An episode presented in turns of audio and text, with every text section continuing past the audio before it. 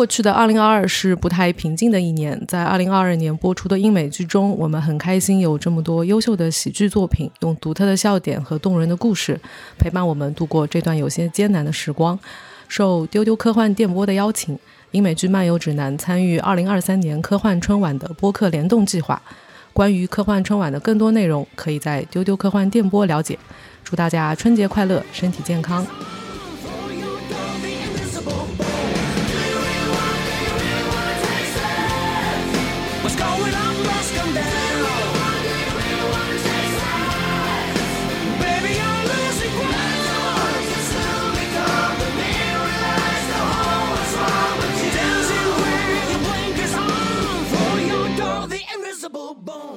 欢迎大家收听《英美剧漫游指南》二零二二年盘点系列节目。今天的节目主要盘点一下二零二二年播出的喜剧。啊，我是重启，是今天这期盘点节目的主持人。然后今天我们邀请到了两位朋友，一位是图钉，还有一位是吉尔伯来参与今天的这个录制。呃，图钉的话，大家应该比较熟悉啦，他是我们呃盘点每一集必定会出现的一个嘉宾。然后他在二零二二年看了五百多部剧，不倍速不快进，被我们称作一个看剧的机器人。Hello，大家好，我是图钉。然后第二位今天的嘉宾是吉尔伯老师。大家好，我是吉尔伯。非常高兴受到邀请来参与这一期的节目。呃，相信英美剧迷应该对吉尔伯老师比较熟悉了。他有一个自己的微信公众号叫“吉尔伯在看剧”，然后每一年的年末呢，他都会发布一个美国电视工业报告，里面对于电视工业的一些行业和趋势的盘点的内容非常的详尽。我们英美剧漫游指南的很多主播们也都是他公众号的一个忠实粉丝。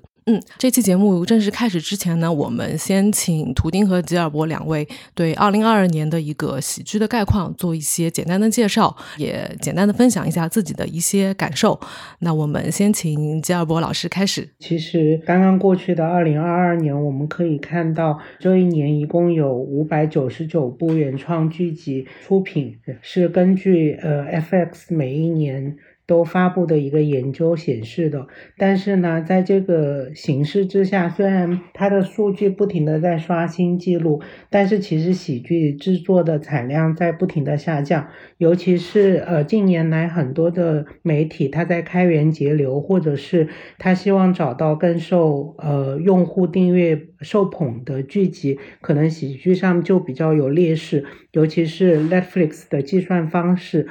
因为它比拼的是一个节目的总收看时长，这就让半个小时的喜剧其实比较吃亏。像是今天早上，Netflix 也刚刚砍掉了一部喜剧，所以可能在未来我们会看到关于喜剧更为严苛的检验，可能各个平台它所出产的呃剧集也会相对下降。同时，呃，我相信很多人都知道，去年举行的奥斯卡颁奖典礼上，Chris Rock 和 Will Smith 在台上发生的耳光风波，其实也成为呃影响这一年的一个很关键的事件。不少人因为这一次的风波，他们可能去重新思考关于喜剧表达的界限以及自由。然后，当然，大家也会去想到说，究竟怎样的幽默在。怎样的场合里面应该被定义为是得体的？呃，然后另外一些喜剧演员他在自己的表演当中，如果触及到了一些时政或者是其他敏感的话题，被爆出他其实遭遇了生命的威胁，所以喜剧的表达正在随着时间的推移变得更加的严格，然后也变得更加的有很多种不同的水准。同时，在二零二一年五月份参与了《老友记》重聚特辑的转播之后，我们去年二月十一日起，国内的几大视频网站，包括爱奇艺、优酷和腾讯，他们上线了《老友记》的全季。虽然这一次的上线有很多剧迷比较失望的改动或者是调整，但是它是我们今年内地为数不多的美剧时刻。嗯，这部即将走进三十个年头的老剧，依然在与所有和他成长陪伴的人共同创造着集体记忆。而去年年底，一则东方卫视将要翻拍《破产姐妹》《宋飞正传》以及《宠女贝蒂》的新闻出现，也会让人想起过往有很多喜剧都在播出的辉煌时刻。所以，呃，无论是从表达的界限与自由，还是从过往的辉煌，还是不停的在缩减的产量，我们可以看到喜剧的发展其实是比较崎岖不平的。所以，我对于来年的喜剧其实，呃，是有一点悲观的，因为我觉得我们仍然在期待可以看到下一部《生活大爆炸》，下一部《摩登家庭》，但事实上可能。我们正在离这些好的作品渐行渐远。说到去年奥斯卡 Chris Rock 这个事件，我觉得整个奥斯卡其实从颁奖以及入围作品来说，我觉得并没有太大的亮点。然后他整个奥斯卡颁奖典礼的最也不能说高光时刻吧，可能就是收视率最高的那一刻就是 Chris Rock 这个时刻。我觉得光就这一点来讲，对一个呃以往在那个电影行业有非常重要意义的颁奖典礼来讲的话，其实真的是还挺讽刺的。然后呃 Chris Rock，我前几天看到一个新闻，好像是他接下来好像在北美是有一个单口专场的一个巡演。对吧？对，它是那个三月份的时候，就是 Netflix 会第一次，嗯，实施现场的一个收看的一个功能的推进，所以他的喜剧表演就被作为第一个进行这样呃即时转播试点的节目。然后，老友记今年入驻了国内的这个视频网站的这个平台，可能说明了这部剧的剧集质量的高。另一方面，可能也会折射出近几年喜剧的作品可能比较匮乏，新的一些好的剧对比较匮乏，然后也不会特。特别的多，所以这样看下来的话，其实去年在喜剧这个大事件上，其实还是有很多令人印象深刻的这个时刻。嗯，好的，那就邀请我们的 看剧机器人图丁来分享一下二零二二年对喜剧的一些感受。呃，喜喜剧呢，其实像刚才吉尔伯老师说的，越来越难做，我觉得是一个必然的趋势吧。呃，我个人觉得可能存在这么几个原因，导致喜剧数量或质量都不是很在线。啊，一个是最基础的，就是喜剧最主要的是要让人开心。那可能很多人呃上班上学，然后生活当中又很疲惫，只想回家看一部剧，呃消遣一下，去开心一下。但是往往呃他说教的成分会很多，或者是之前以伦敦生活为主和后半生这种相对来说比较丧的一些喜剧，呃可能会看起来并不会那么开心。那久而久之就会让很多观众对喜剧的观看欲望会下降。然后像刚才说的，欧美影视现在的大环境是政治正确嘛，这也就导致编剧和导演可能很多东西没有办法去自由的发挥，或者是他们可能会顾及到很多其他的一些客观因素，然后让他们原本想象的剧集表现和最终呈现出来的效果是有差距的。然后从平台方面来讲的话，可能呃我们熟知的像《生活大爆炸》《破产姐妹》，甚至是《老友记》，可能都是一些。呃，早些年公共台的一些喜剧，那我们也能看到这几年公共台它的喜剧，虽然它可能会推出一些呃类似呃《摩登家庭》《破产姐妹》这种情景喜剧，但是你能明显感觉出来，它没有之前呃它的热度那么高。这一点我觉得可能是他们没有一些创新的东西。这其实对喜剧来说也是一个比较难以逾越的一个门槛吧，就是呃很多喜剧你需要创新，但是创新这个东西又很难。呃，所以就导致很多公共台的喜剧表现并不是很理想。那流媒体对喜剧类别的缩减，也让喜剧整体呈现一个很明显的颓势。网飞的那部《小镇滋味》那部剧，它明明表现还可以，但是莫名其妙的被砍掉，那就会让一些人会感觉到很失望。所以我觉得，呃，我同样也是对未来喜剧的发展前景不是抱很乐观的态度。呃，但是从今年来看的话，可能会有一些喜剧，它的形式有一些突破，它的内容有一些突破。但是整体，它如果还想要呃重现之前《生活大爆炸》或者是《老友记》那个时代的喜剧的呃盛况的话，我觉得还是需要再打磨打磨他们的剧本或者是他们的想法的。就是听完图丁和吉尔伯两位的分享之后，我们可以看到，就是喜剧它其实本身就是一个非常多元且复杂的这么一个类别。然后我还想提一点，就是在英美剧的这么多类别之中，喜剧其实是最难被定义的。就是光就什么样的剧才算喜剧这个问题上，其实都可以讨论个个把个小时。嗯，所以我们自己的观点是说，喜剧其实最难被定义，那它也不应该只有一个定义。所以我们这一期的这个盘点节目呢，我们采取了一种新的方式，不再使用呃往年的这种排名排序的这个方式来进行盘点，而是将二零二二年播出的这些喜剧，我们按照不同的主题进行一个分类的一个盘点和推荐。这样的话，有一些比较高质量的小众的剧集，有更多的一个曝光机会。然后对于观众来说的话，也可以根据自己的喜好去观看各种各样的一个剧集。所以我们觉得用这样的一个盘点方式呢，可能会比较的合适。Oh, a pirate's life sounds just right. Sounds quite nice, I could say that twice. Sounds quite nice, we won't live long. For law, Smashing gouge and stab. 好，OK，那我们接下来就进入正式的一个盘点。那首先我们来到我们这一次的一个第一个主题，第一个主题叫做“怪诞鬼马放心大笑”。那很多人其实看喜剧的时候，他的目标非常的明确，就是我要好笑，要非常的好笑。那这个主题的话，其实就是最符合这个标准的。呃，这个主题里边的这些剧呢，它其实非常的有想象力，然后脑洞大开。另外在形式上呢，也有很多的创新。总之就是，如果你是工作了一天，是学习了一天，感觉非常疲惫，想找一些轻松的、下饭的、充满笑点的这样的一个剧集的话，那那这个主题里面的三部剧就是最佳的一个选择。那首先，我们先来到二零二二年播出的一部新剧，也是我们英美剧漫游指南很多主播都非常喜欢的一部，叫做《海盗旗升起》。这部剧是由 HBO 出品，由那个 YTT 导演来制作，呃，是一部伪海盗题材的一个喜剧。它讲述的是一个优雅的贵族怀揣着海盗之梦，然后遇上了一个凶残的真海盗。那这个真海盗也是由 YTT 导演自己本人亲自出演。整个剧就是集搞基和沙雕快乐于一身，然后整个剧集里面充满了塔岛自己独有的一些喜剧小智慧，还有一些搞笑的风格，笑点非常的密集。但是同时，它的剧情和故事上又有很丰富的一个展开。然后这个剧里面的这两个海盗的 CP，我们也觉得非常的好好磕。对，总的来说就是一个非常轻松搞笑的这样一个剧。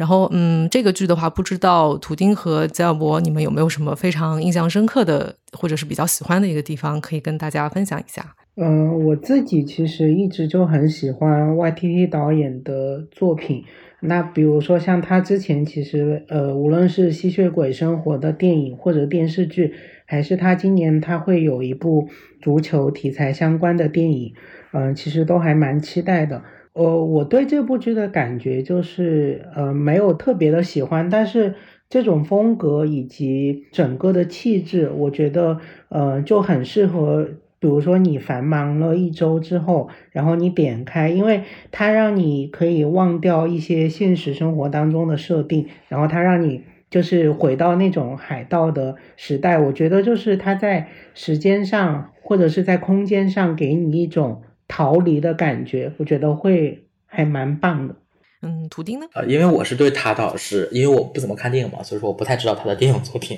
然后我当时看到这部剧是他导演的时候，我就觉得这部剧应该不会太差，因为去年的《保留地之犬》是他的作品嘛。所以说这部剧当时我看的时候，我就真的就是，他就完全不是大众意义上的那种搞笑的喜剧，他的那种搞笑会稍微有一点点无厘头。他是一个很有想法的一个人，然后无论是他的表演，还是说他的导演的整个风格，就很有他自己独特的魅力在。然后他本身又不会完全抛弃可以上升价值的一些东西，不管是关于呃，我记得好像这部剧里也谈论到了关于一些霸凌的问题，包括一些。呃，社会认知对男性和女性的这么一个定义什么的，他可能不会给你的很直接，或者是给你的很严肃，他会用自己独特的方式去把这些问题和这些话题，然后去展现出来。我是觉得是很有趣的。然后再就是，他真的很喜欢自己去演，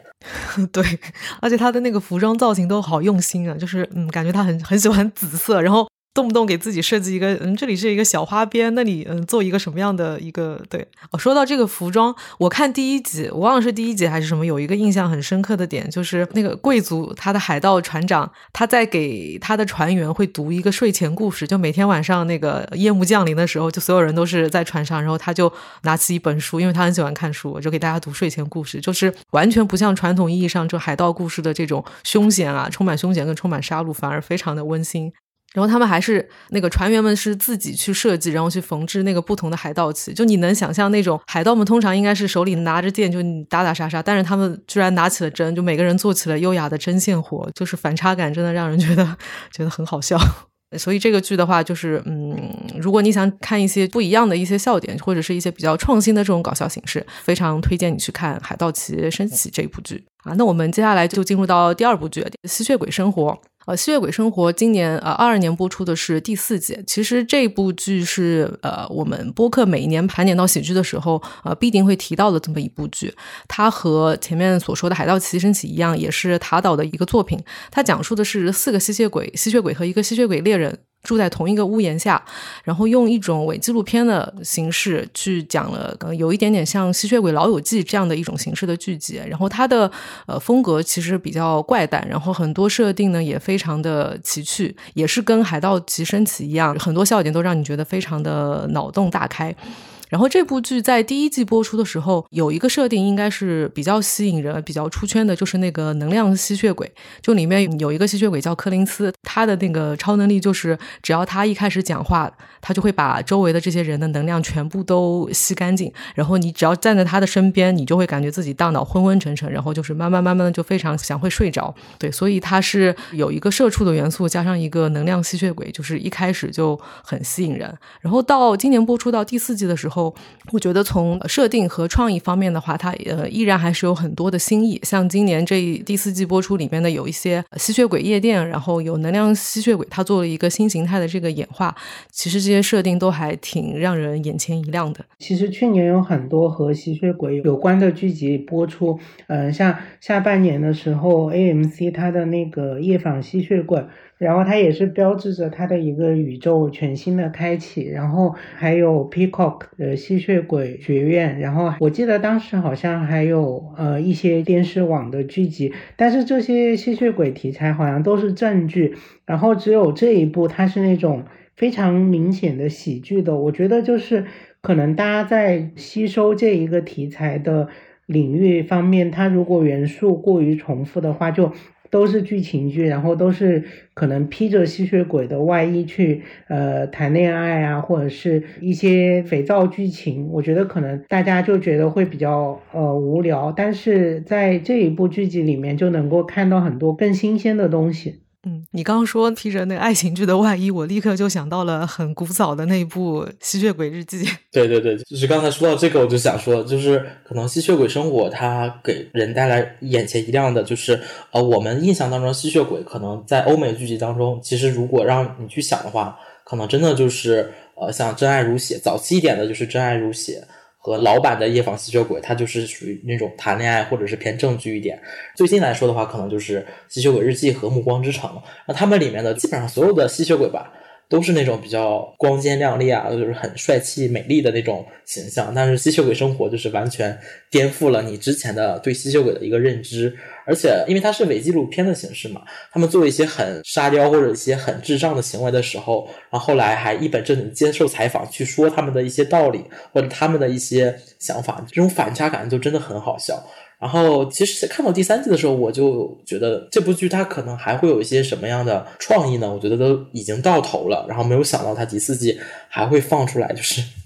你很难能想象到一个精气神吸血鬼，他居然还会转换形态，就真的很好笑。能量吸血鬼这个第四季的故事展开，我真的是非常意外，而且它的这个设定在这四个吸血鬼人物关系上又有了一个新的创新。对对对，这个吸血鬼他的人设其实刚开始的时候，他并不是真正的吸血鬼，但是没有想到他的这个能力还是比较。比较阴巴的，对，所以强烈推荐你去看《吸血鬼生活》。好，那我们接下来进入下一步，重启剧组啊。这一部的话，我们有请吉尔伯先给大家做一个简单的介绍。其实现阶段你打开电视新闻网站，你会发现有很多剧集都在不停的进行重启、复活或者是限定重聚的企划。那呃这一部剧集就是捕捉了这一个热门的现象，然后他去设想到一个大热的情景喜剧将重新进行重聚之间发生的故事。呃，你在观看的时候，你就会觉得好像它有一部分是虚构的，但是有一部分又是很真实的。呃，然后这部剧它因为有摩登家庭的主创，所以它其实也采用了大家比较熟悉的伪记录的形式去捕捉呃幕前幕后的一个故事。我觉得如果一定要用一句话来概括这个剧的话，我就觉得叫做重启本起。大家可以看到很多关于呃幕前幕后有一些影射，或者是有一些可能在其他喜剧里面发生的事情，然后都被他嗯非常大胆的来进行吸纳，然后进行调侃。重启本此，这有点好笑。对，而且你看，其实它这一部剧集里面，它包括了很多就是大家比较熟悉的案例，像是之前 A B C 它其实复活了一部叫做《罗斯安家庭生活》的剧，然后当时的女主演之后陷入了种族歧视风波，她就被剧组开除了。也就是说，她自己当年当主角的剧，结果在现在复活了之后。他自己却被他的剧开除了，所以这个剧集里面就把这一段故事其实融入到了角色的经历当中，你就会觉得说，呃，你看到这些故事就有一点像在读。以前的八卦杂志，然后你就可以看到很多关于喜剧的一些比较幕后的事件。这个事件本身就好喜剧啊，好有喜剧精神。这个是我我是有印象的，就是他当时复活了之后，是因为好像种族歧视的问题，然后后来被本身他是一个主角，他这部剧的名字就是他的名字嘛，然后他却他却被剧开除了，还是挺唏嘘的。然后这部剧我当时看的时候，也是觉得他最大的噱头就是他把。目前为止，像我们知道很多，像这几年比较比较知名的，像《绯闻女孩》或者是《欲望都市》啊，对，《欲望都市》这些的重启，然后大家都会觉得，可能之前的这些老剧都已经很 OK 了，或者是为什么还要把这些旧饭新炒的感觉？然后，那这部剧它就是怎么说，很辛辣的去讽刺了这个现象吧。然后，包括它这部剧里面的一些包袱和抛梗，我是觉得还是比较有趣的。而且，它还有一些比较明显的 callback，做的都还是很不错。而且，这部剧你看这部剧的时候，他去吐槽关于翻拍的这件事情的时候，你脑海里不由自主的就会想到网飞这个流媒体。虽然说网飞好像，其实说实话，它的翻拍并不是特别多，因为最近的翻拍都是在 HBO 那面比较多的嘛。我没有记错的话。绯闻女孩和欲望都市都是 HBO 翻拍的，但是它很多的一些表现形式，呃，或者是他吐槽的一些翻拍电视剧的这么一些行为，就是有一点点很像网飞给我带来的印象。我不知道是不是只有我个人会这么想，我就觉得，呃，如果你想看，就去讽刺目前为止呃喜剧翻拍的这个现象，或不仅是喜剧了，呃，其他剧集翻拍的这么现象的话，其实你去看这部剧，隐约大概能看出来。在做翻拍的这些媒体人，或者是这些影视剧集的制作方，他们的想法是什么？好的，我之前是没有看过这部剧，不过听完你们两个介绍，我就想去看一下。How many times did I hear them say she's out of reach, drifted away?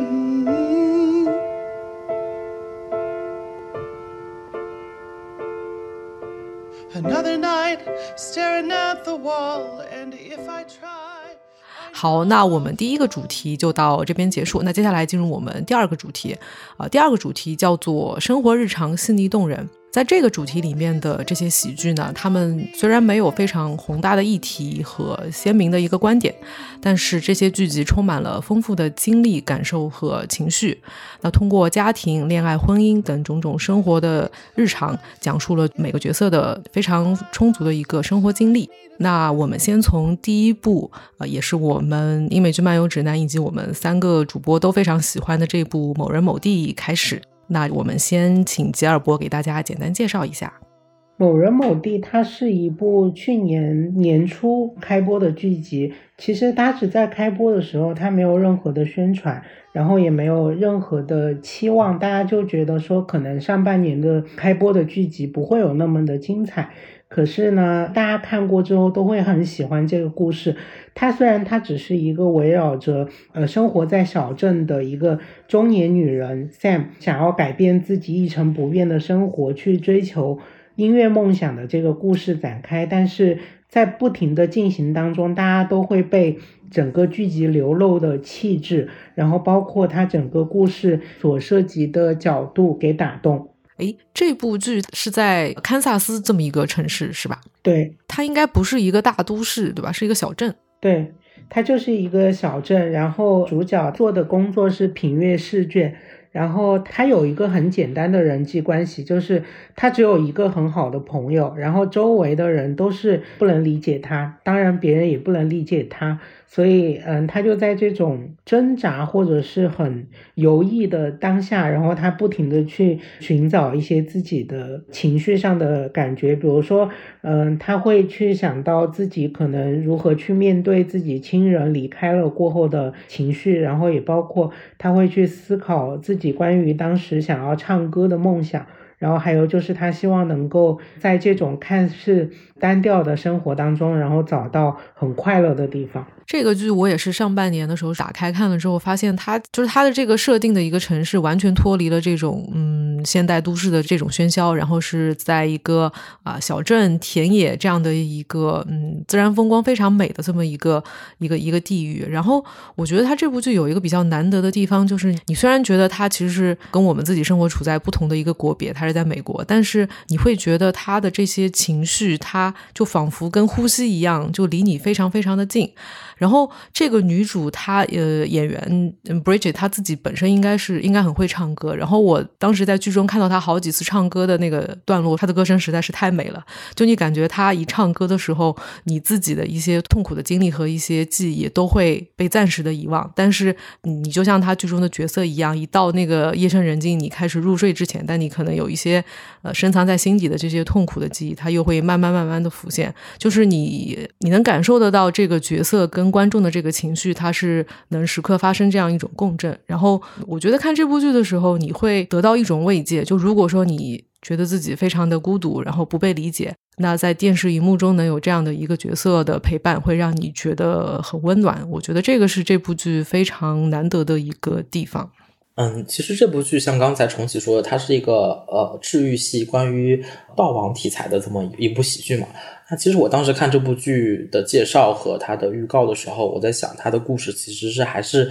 相对来说比较简单，甚至可以说还是有一点点套路的。因为关于从家人的离世的悲痛当中如何走出来去迎接新生活这个题材的喜剧，或者是说我们定义的丧喜剧，那比较典型的就是像王菲的后半生和《节哀顺变》。对对对，你怎么说？我想说这个，对，就《节哀顺变》是那个奥妹演的嘛。像他们这两个题材的剧的话，更偏向于丧一点。但这部剧比较特别的一点就是，它把故事当中关于悼念、关于悲痛的氛围塑造的很朦胧，它没有通过太多戏剧化的情节。去让你沉浸在那那种亲朋好友离世的悲痛当中，他选择了一个更趋近于很平淡自然的去面对，然后再加上刚才重启说的，他的背景又放到了乡乡下小镇上，而女主本人的这个演员，她本身就是一个歌手，那她通过音乐和呃外景的这么一个比较很容易让观众的情绪呃从悲痛当中脱离出来的这么两种方式，不会完全沉浸在悲痛当中。他没有那种很夸张的，像后半生那种很夸张的长篇幅或者大篇幅的一种。自暴自弃的那种比较催泪的式的悲痛的表演，他的悲伤从头到尾都很淡，他只是一个陪衬，甚至他的你看到后来你会发现，家人离世的这么一个情节也并不是这部剧想表达的主要的情节，他想主要表达的是呃女主的中年危机，嗯，呃大部分剧中的人物和女主的互动都是在帮他化解心结，不仅仅是帮他脱离出来呃家人离世的悲痛，所以说我觉得这部剧是我二零二二年到现在为止我觉得是我看起来最舒服的一集。它是很接近于我们常人生活的，我觉得它是很现实，然后也是很温暖的这么一个剧集。然后我当时写速评的时候，我说这部剧可能会是 HBO 在《绝望写手》之后它的一张王牌吧，在喜剧当中的一张王牌。但是没成想，像刚才吉尔波老师说，这部剧完全没有宣发，就是好像 HBO 忘记了这么一部剧。嗯，真的很推荐大家去看一下。我觉得它还有一个很难能可贵的地方，在于它其实有一点像中年童话的感觉，就是对大多数人的人来讲，年龄已经到了中年，然后生活在小镇，做的工作，呃，无论是等待退休，还是说，嗯，每天去重复一样的事情，好像大部分的人都已经去接受了这个。呃，设定或者是不再去做任何的改变，但是，呃，这部剧里面你可以看到 Sam 他其实是自己一直在寻求一个表达上的一个突破，然后他也希望他自己可以去到其他的地方。我觉得，呃，可能对于很多就是已经没有能力去改变的人，他看到这样子的一个角色，可以不停的去改变，大家也会从中就是找到一些力量吧。我觉得，嗯，对他不是认栽于当下，他而是他自己主动的去寻求一些改变。然后，而且我之前看过他的一些背景，好像这个事情也是根据女主自己本人的故事改编的，因为他是自己的故事改编的嘛，所以他的演技就相当于很自然，再加上他本人是一个歌手，就是特别给这部剧加分的。虽然说他唱的歌没有很慷慨激昂，但是他就是那种娓娓道来的感觉，就是很温暖、很有力量的。嗯，所以这部剧我觉得在观看的时候也没有什么太大太高的门槛，去感受那个主角跟感受这个剧情其实就可以了。嗯，非常强烈的推荐大家去看这一部《某人某地》。好，那我们接下来就进入第二部。第二部这部剧叫做《尝试》，先请图丁来给大家简单介绍一下。呃，这部剧的故事主要是讲述男女主他是一对很想成为呃父母的一对情侣，但是因为他们本人怀孩子是比较困难的，那么他们最终选择领养。然后这部剧整体的故事就是围绕关于领养过程去展开的，通过领养来去讲述生活当中的一些很稀松平常的一些美好。就是你能看到男女主他可能面对领养制度的繁琐，然后经济的压力。呃，来自于家人、来自于朋友，甚至陌生人的一些质疑，他们也有一些呃彷徨，有一些无助，但是他们最后都会彼此依偎、彼此扶持，去向着最终的目标去努力。他们就是想领养孩子，想给那些没有家的孩子一个美好的家庭，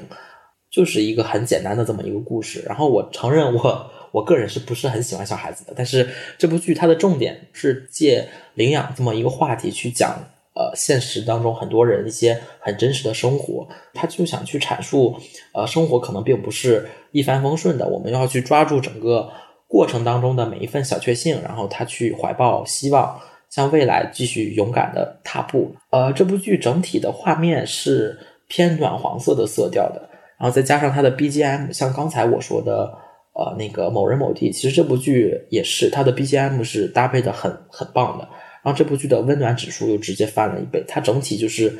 呃，没有什么太多的反转或者慷慨激昂的一些波折啊什么的，但是你能感觉到它很真实，呃，它真的可能就是我们身边一些想领养孩子、想拥有小孩的一些情侣的一些想法，他们面对的一些难题，他们又是呃怎么去跨过这个难题的？对，就是它整体是一个很温暖的这么一个剧集。我觉得这个剧，首先从题材上来讲，它可能不是现在很多英美剧观众会首选，因为它讲述的是渴望、非常渴望拥有孩子的一对异性恋情侣的一个故事。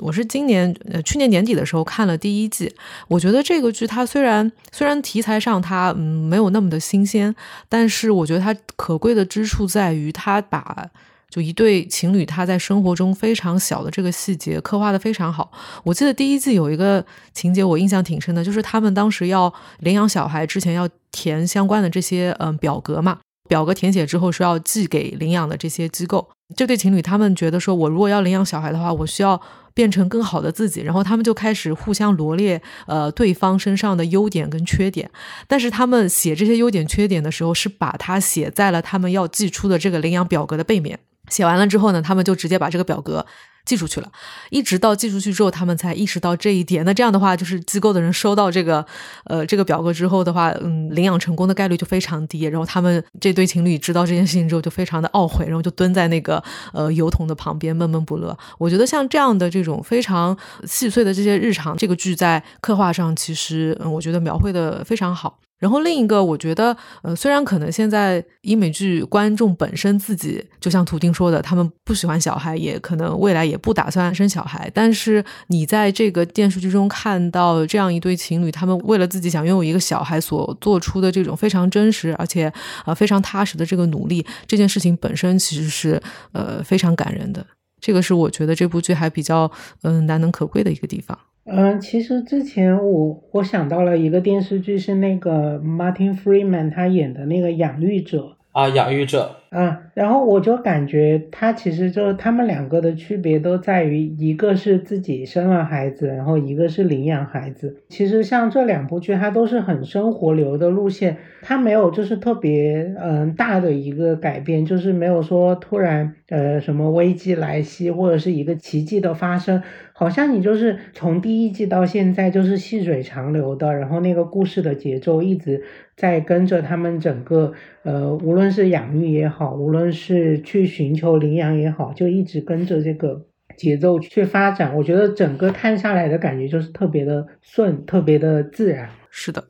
好，那我们接下来就进入第三步，叫《更美好的事》。啊，这一步的话，先请吉尔伯给大家简单介绍一下。它是一部 FX 的剧集，然后之前呃在去年是已经播出了第五季，也就是最终季。其实很多人最先知道这部剧，或者是嗯知道这个故事，是因为女主角她和呃路易不容易的路易 C.K 关系特别的好，所以很多人就觉得她可能是一个女版的路易不容易，然后大家就去看。可是，嗯，大家也知道，大概在剧集进行到第二季的时候，呃，然后路易他自己有很多指控，然后，嗯，他退出了这一部剧集的幕后的角色，呃，这个女生她就自己从头又去寻找完全不同的故事的讲述的方法，呃，最后大家呈现的一个状态就是说，呃，这一部剧集。他自己的母亲的角色，然后他三个女儿，还有他的妈妈，然后这是五个女生，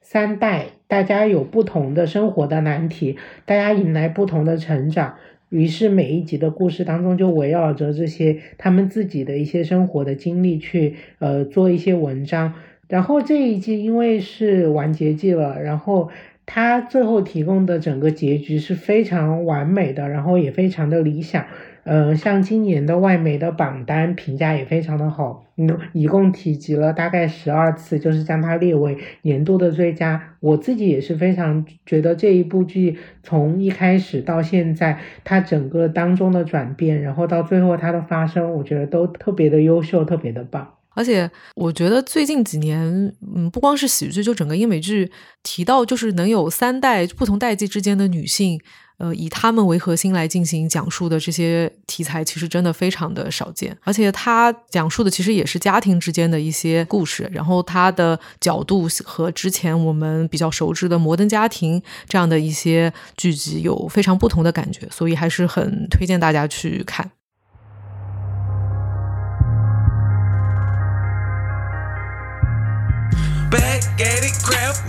All i know is mathematics on the stove cooking chicken right where jizzy jim nasty Acrobatic with the world like houdini do the magic. Me go bring me kilos 下一个主题叫做身份认同。那在这个主题中呢我们会通过不同剧集中不同故事的这些角色他们经历的各种各异的这些背景来体会到，就是他们虽然有着身份、阶级以及肤色的这些差距，但是我们依然能从这些故事中找到我们与情绪共振的这样的一些地方。那首先，在这个主题里，我们第一部会推荐的一部剧叫做《亚特兰大》。那这一部的话，也是我个人非常喜欢的一部喜剧。然后，首先先给大家做一个简单的一个介绍。呃，《亚特兰大》这部剧是二零一六年开播的。这个剧集它主要聚焦了一个黑人群体，以嘻哈音乐和流行文化为背景，讲述了三个主角在亚特兰大的生活点滴。那时隔四年，嗯，在二零二二年，这部剧一共回归了两季。和前两季有所不同的呢，是第三季对于三位主角的故事线其实并没有太多的展开，而是以种族议题为母题，聚焦不同阶级、年龄、性别、年代、国别的黑人群体，探讨这个群体的呃社会文化和生活，同时也展现了在资本。娱乐互联网的影响之下，种族议题它自身演化的一个复杂性。第三季它一共有十集，这十集很多集它都是一个独立的小故事。那没有看过这部剧的人，你可以直接看，也没有太大的问题。那在这十集故事中呢，它提供了非常丰富的这个文本，然后展现了黑人生活的一个群像，是近几年种族题材的影视作品中我非常喜欢的一部。到第四季呢，也就是这个最终季的时候，故事又回到了三位主角他们本身的一个故事，然后以超现实主义的喜剧、敏锐敏锐的社会评论和在你最意想不到的时候给你带来的酸楚，使这部剧成为电视剧中最具拓展性的一个剧集之一。其实这部剧比较特别，虽然它嗯每年在外媒榜单中的喜剧评价中其实都非常的好，但是其实我们英美剧漫游指南自己的主播看过这部剧的其实也并不多。嗯，如果说让我来推荐那个亚特兰大的话，我会有两个比较大的一个理由。那第一个理由是它是一个嗯比较难得的可以引发观众思考的这样一部喜剧。那第二个理由的话，就是它非常复杂的一个文本。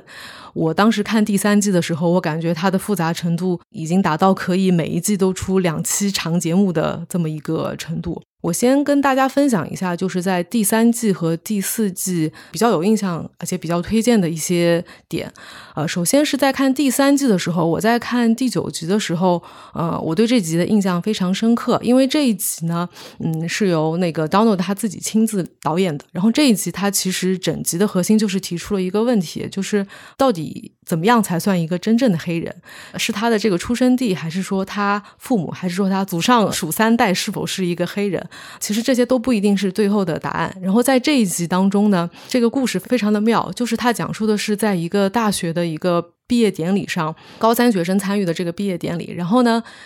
这个高中的一个校友他来进行了一个演讲，然后他在演讲的结束说，因为他现在是一个非常成功的一个黑人，然后他决定要去回馈这个黑人的社会，所以他决定只给这个高中的黑人学生发那个大学的一个入学奖学金。但是不是所有的黑人学生都可以拿到这笔奖学金？拿到奖学金的条件是要通过他的这个面试。然后呢，他这个黑人校友的这个面试题非常的有意思，他提出了很多很多的问题，比如说他会问学生：“你觉得呃，轩尼诗这款威士忌有几种不同的喝法？哪种喝法是最合适的？”然后他就是从各种生活的细节提了非常非常多的问题。那只有这些问题的这个答案如果是符合他的标准，那你才能获得最后的一个奖学金。所以我觉得这一集有一个真的蛮有意思。的点就是它引发了一个思考，就是黑人他到底应该有什么标准来定义？然后在第四季里面，我觉得有一个点也非常的巧妙，就是嗯，第四季里面的第三集，它其实这一集是围绕那个种族和嘻哈音乐去展开的。然后它讲述的是在当下的这个嘻哈音乐圈，如果说黑人的一个说唱歌手他想赚大钱的话，他要走一个 YWA 加格莱美的这个路线。然后 YWA 的意思就是年轻白人和化身。就是你必须要找一个白人的一个青少年去合作，然后这样的话，你呃作为一个黑人的一个嘻哈音乐歌手，你才可以在这个嘻哈音乐圈获得自己的一片天地。然后它里面就讲到了那个，其中有一个主角，他就找到了一个白人青少年，然后开始做他的一个经纪人，然后花了十一天的时间，他就让这个小孩呃入围了一个格莱美年度的最佳饶舌专辑。但是高中生的这个白人小孩，他最后因为吸毒过量，然后就死亡了。然后他死亡的这个消息被大家知道之后呢，他因此在这个格莱美颁奖上又被又被大家获得了一个传奇的这样的一个称号。所以就是在这个故事中的话，其实有一些影射影射的这种意味在，就。是啊，在嘻哈音乐圈，他们这种所谓的这种师徒制，它其实存在着某一种剥削性。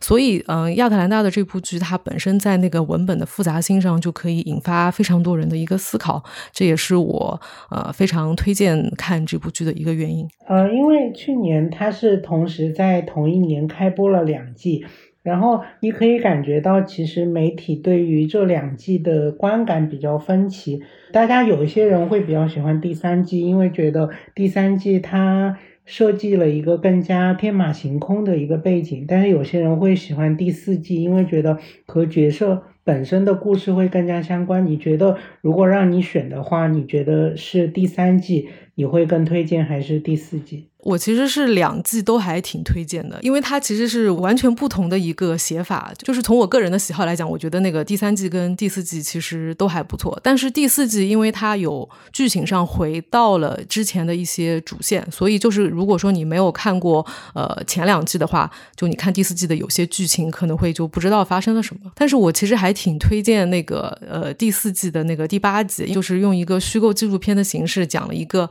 黑人动画师在上个世纪。九十年代就当上了迪士尼 CEO 这样的一个故事，就是在现实生活中完全没有发生的一件事情，他把它搬到了呃这一部剧集中。然后他是用那个迪士尼动画里面高飞的这个形象，专门给他制作了一部电影。然后最后的话，他其实有讲到说，这个动画师其实在动画界为黑人群体做出了一个非常重要的一个贡献。从这个剧情的创意以及拍摄手法上来讲，我觉得都还挺推荐的。对，如果没有看过，从来没有看过亚特兰大的人的话，可以直接看这个第四季的这个第八集。我记得之前好像是有一个媒体做的调查，是说，呃，二十一世纪前二十年最最重要的剧集，然后当时我我记得好像亚特兰大是排在呃最前面，还是可能前三的样子吧。我我其实当时我我挺不以为然的，因为我觉得这个剧，嗯，它播出了才几年嘛，我觉得仍然需要时间去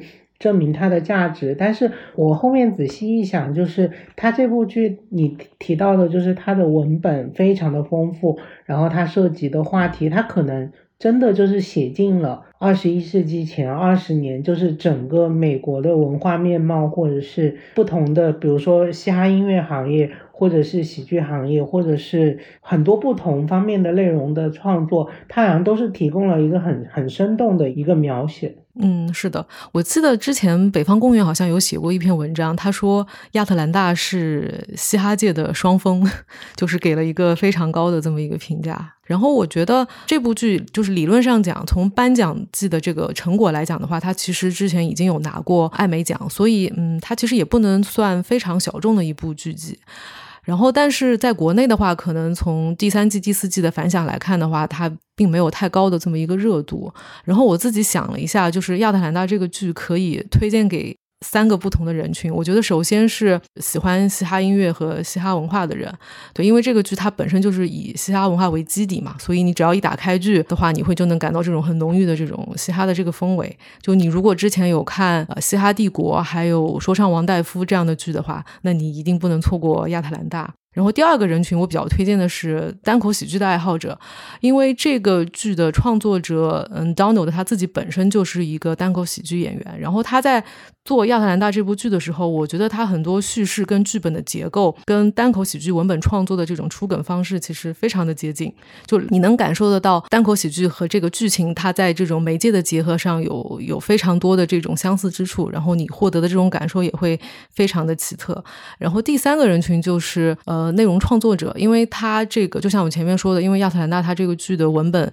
以及剧本上的一些结构上，其实非常的精巧。我觉得就是如果你是从事内容创作者这么一个行业的话，就我觉得能吸取到非常多的这些养分。对哦，然后我还要补充一下，就是。我之前刷微博的时候，我有看到早几年前有看到李诞有推荐过亚特兰大，然后今年我有看到那个言一言月他们最近也一直在看亚特兰大这部剧，然后好像把这部剧反反复复看了三四遍，就是觉得他这个剧本创作上确实有非常多值得创作者学习的一个地方。呃，因为这部剧它其实非常复杂，然后如果我们的听众有。看过这部剧，然后也非常欢迎大家在评论区跟我们去讨论我，因为我觉得他每一集能讨论和思考的这些点实在是太多了。OK，好，那我们就进入下一步《保留地之犬》这一部的话，先请吉尔伯给大家介绍一下。嗯，这一部剧集它去年是已经播出了第二季，然后它依然是围绕着四个美洲原住民少年的生活展开。然后我觉得有别于之前一些喜剧对于原住民的挖掘，或者是甚至从未挖掘，嗯，这一部剧集它可能在选材。或者是在呃选角上面比较耳目一新，然后作为一个成长故事，当然它也包括角色始终呃向往去到别处，呃想从他们自己生活的那个保留地，然后来到加利福尼亚州，然后去追寻梦想。但是这当中呢，他们可能也会面对他们自己身份认同上的一些问题。呃，我觉得比起刚刚亚特兰大，它在文本上的丰富，我感觉它这个是角色性格上的一个丰富。我记得第二季，它其中有几集讲的不光是这几个少年的一些生活，他还讲到了他们，比如说自己的妈妈，就是他们长辈之间的一些故事。我觉得这个，嗯，也是在整个角色的丰富性上，嗯，比第一季了有了一些提升。我记得有一季是讲那个贝尔的妈妈好像去参加一个什么医疗线下的一个展会，然后发生的一些事情。对我觉得还挺有意思的。保留地之犬，它也算是我正式认识塔岛的第一部剧。然后这部剧在不是已经不是去年了，是前年，二零二一年。它是在二零二一年的夏天的时候播出的嘛，然后我当时看这部剧的时候，依旧是因为它的宣传也不是很多，然后我当时去看的时候，呃，它应该是当时呃七月还是八月的时候首播，我记得它好像是那个时候的第一批黑马，它的在三大评分网站的口碑都很不错。然后呃，因为我觉得它依旧是更倾向于一个更纯粹的喜剧，它的确像刚才吉尔伯和重启说的，它没有亚特兰大的内容那么那么的复杂和丰富，因为像刚才亚特兰大我没有去说嘛，就是亚特兰大它是一个。基本上每一集你看一遍，基本上是看不明白的这么一个剧集，真的对你就是要反复要看很多遍，因为它的它的内涵，它包它的包容物实在是太多太多了。但是像呃《保留地之犬》，它可能就是更纯粹、更直接一点。那刚开始看第一季的时候，你会觉得它是很还原真实原住民的一个生活，包括口音，然后在这方面都会引起一些呃真正的原住民的一些观众的一些强烈共鸣和一些感慨。在融入了一些当代社会的流行文化的同时，它没有摒弃原住民本身的一些文化幽默感，然后两种文化的一些碰撞，让这部剧看起来质感会更上一层。对，然后呃，它这部剧也是在前年，也就是二零二一年年末的时候，在各大美剧榜单当中也有一些不错的表现。那第二季的话。呃，像刚才重启说的，它可能更拓展了一些，并不局仅仅局限于这四名美洲原住民少年的这么一个生活和成长，它可能拓展开来，然后会更聚焦于他们身边的人物的一些刻画，就让这部剧整体的一些塑造人设的一些层次更丰富了一点。对，所以我觉得，如果你是想单纯看一部纯喜剧的话，那塔岛的剧，像刚才的《海盗旗》和这部《保留地》，你是不可或缺的。而且它并不仅仅只站在了一个很普遍、很大众的这么一个角度，它把你带入到了另一个角度，把你放到了原住民的一个身份上，然后去审视他们的文化和现代文化的一个碰撞，产生的一些笑料的话。那我觉得这部剧是很适合你的，嗯，而且看第二季的时候，我刚刚想到一个点，就是我对原住民他们这个群体对呃神明的这个敬畏敬畏之情有了新的这个理解。比如说在剧集中经常会看到，其实他们脑海中会自己构想出来的这么一个神明，可能就突然间跳到他们的眼前。就是这个现象，你从用科学的角度其实没有办法解释，但是你就是从这个剧集中能感受得到他们这个呃信仰的力量是非常的无穷。反正就是让人让我这个 怎么讲？无神论者都能感受得到，他这个能对这个神明产生一种敬畏之心，对，而且你能感受得到他们这种对神明的这种信仰，在他们整个原住民的生活中，其实占有非常重要的地位。突然间想到，塔岛可能是二零二二年这么多创作者中，我觉得是最强生产力的这么一一个创作者了。你看，我们刚刚盘点下来，就有《海盗旗升起》，然后《吸血鬼生活》，然后《保留地之犬》，那真的非常的厉害。对，那我们接下来进入下一个剧《阿木的生存之道》。我想问你们两位有没有看过《拉米》？我我还没看过。哦，我看过了。就这一部呃，《阿木的生存之道》的男主角，他其实就是拉米的男二。然后他是当时其实大家对这个有一点胖乎乎的配角，其实应该印象比较深刻。其实这一部剧集，我觉得它就像是一个没有拉米本人的一个。外传性质的剧集，然后在拉米当中可能会看到很严肃的议题，比如说，嗯，九幺幺恐袭了之后，嗯，他们的身份认同，还有就是生存现状。但是阿木的生存之道应该是说完全走的是截然不同的路线，然后是用一种嗯更轻松的态度，然后去对严肃话题做减法，去观看穆斯林移民移民后代的另一种生活。我觉得，尽管是因为在这个里面，他的角色设定是一个烂泥，但其实他的生活或者是他自己的一个处事的哲学，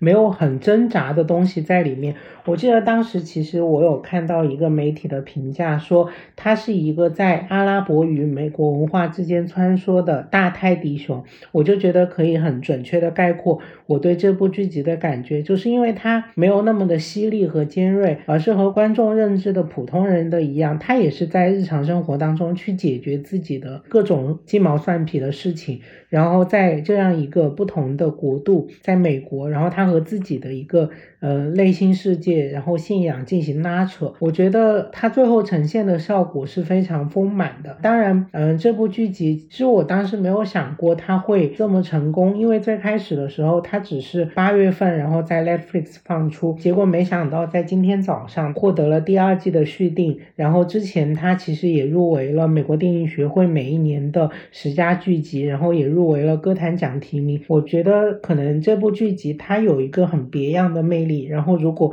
观众去看了之后，你你看到一两集，你就会发现我讲的当中的一些部分。我当时看的时候就感觉他和拉米真的很像很像。呃，如果说拉米是更严肃一点的话，那阿莫的生存之道，他的生活气息就更浓重一点。他没有像拉米把他想诉说的一些社会议题和一些深层价值上升的那么高，他更侧重于是他本人的生活。他不得不为了获得美国公民身份，然后去选择跨越文化、跨越语言、跨越一些。呃，界限的障碍，面对美国文化，面对美国人的生活，他应该如何去表现？他应该如何去把关于移民的这么一个烦恼去纳入到日常生活交流当中，然后最终呈现给观众？他虽然说这个话题来说看起来好像还是很沉重。但是他的确没有拉米那么上火，因为拉米真的是你看到呃某几集，你真的会觉得很很窒息。呃，这部剧它的确就会更轻松一点，它整体来说更像一个喜剧，而不会让你会感觉到像拉米那样看着会很憋屈、很郁闷。所以我觉得它整体来说，就像刚才吉尔伯老师说的，它相当于是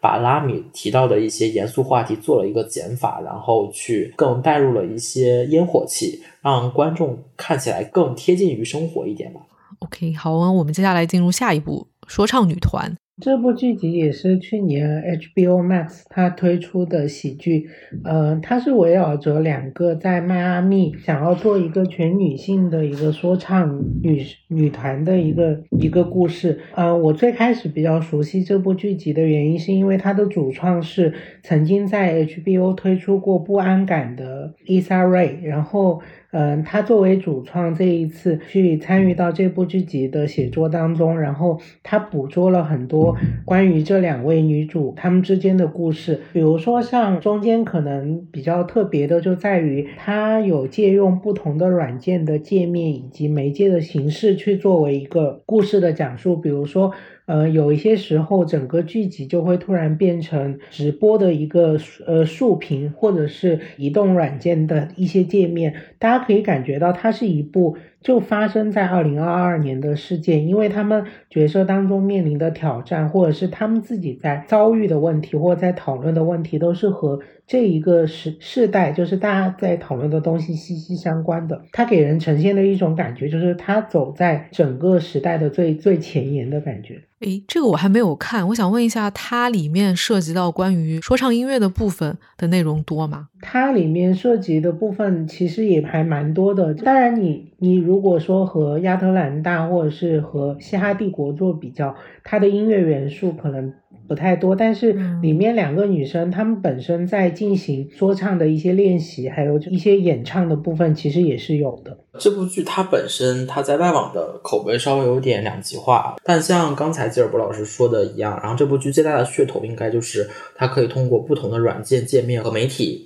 可能突然聊天，突然变成了像抖音或者是像其他软件的那种形式。而且我当时看的时候，给我有一种感觉，它像那个窥币。我不知道吉尔布老师对这个平台有没有印象？它现在可能已经倒闭了。哦，就是那个短视频的那个。短视频的，对它给我感觉，我当时看的时候就很像。窥币嘛，然后，嗯嗯，呃，我对这部剧其实刚开始的印象真的不是特别好，因为我觉得它的短视频式的拍摄会导致它的叙事节奏会变得很混乱，因为你本身的故事相对来说是没有太多亮点的，但是那你因为短视频的拍摄形式会导致你整体的本身就没有很多亮点的故事会变得更乱，然后因为短视可能会让人会感觉到一些烦躁，但是。你看到后来的时候，你会发现他其实他想表达的这个形式，如果你习惯了的话，还是 OK 的。就是他更想表达的，应该是在当下社会二二十一世纪，各种媒体和各种短视频形式对所有人的生活的，不仅仅是嘻哈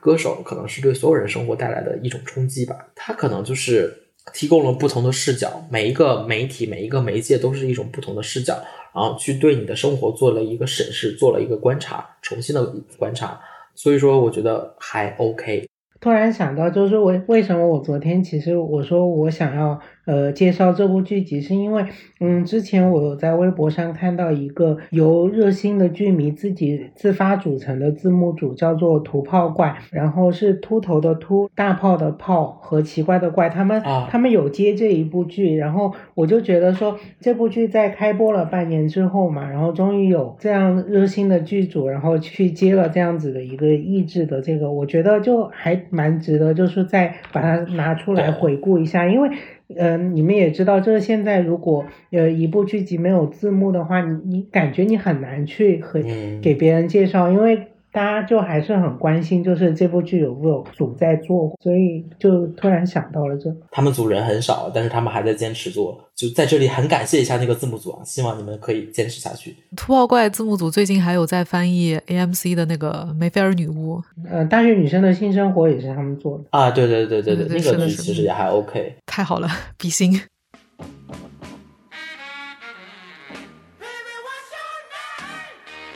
我们的微博、微信公众号和小红书都叫英美剧漫游指南。微博和小红书会发布新鲜的英美剧资讯和新剧观感，微信公众号则只会推荐我们认为非常好看的剧。另外，我们还有播客听众群，可以在公众号后台回复 “Killing TV” 找到入口，K I L L I N G T V。You got to do it, try me. I'm the queen.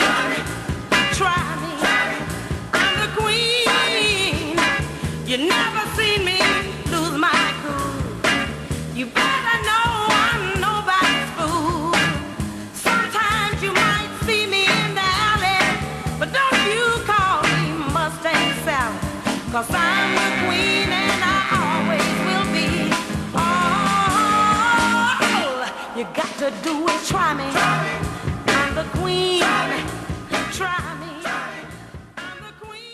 下一个主题叫做在职业中探索自我的女性。啊、大家都可以看到，在近年来呢，以女性为题材的英美剧层出不穷。在二零二二年播出的喜剧中，我们看到了杂志编辑、单口喜剧演员、程序员、律师、葡萄酒经销商等等不同行业的女性角色，她们的故事示范了关于生活、年龄还有自己的无数可能。那我们先从第一部剧开始啊，第一部叫做《风骚女子》。嗯，我我其实，在开始介绍之前，我想讲一下自己对于嗯这部剧的一个应该是坚持吧，就是我我一直很不喜欢现在的这个剧集的中文名，就我我一直都在用的名字是我自己在写剧集介绍用的轻佻。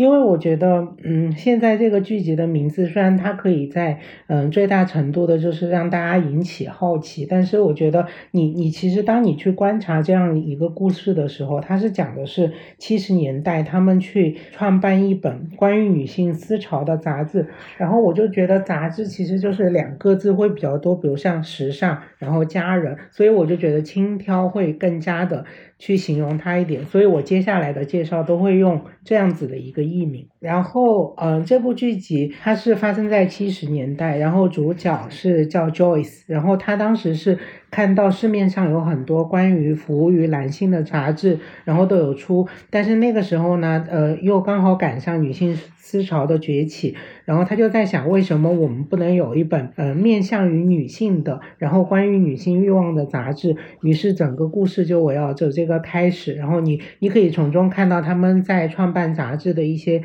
困难，当然也有就是在创办杂志因此呃结识到的不同的人，然后大家意外产生的友谊和火花。呃，这部剧集其实它融融合了很多我喜欢的东西，比如说呃有那种关于媒体方面的东西，就很像以前广告狂人啊，或者是好女孩的反抗，其实都有嗯关于就是六七十年代那种媒介生态的一个观察，然后它也会让我有一点想到呃了不起的麦瑟尔夫人，或者是嗯茱莉亚，她都是在一个男性化式的世界里面勇敢发出自己的一个声量，所以我觉得她能把这些我喜欢的元素全部综合在一起。再回顾去年的话，我觉得这部剧是我一定会绕不开盘点的剧。然后，因为在去年年底的时候，它突然被 HBO Max 取消，呃，因为它平台会面临调整什么的。我当下的感觉好像就突然觉得它的整个取消会变得很悲壮，但是不过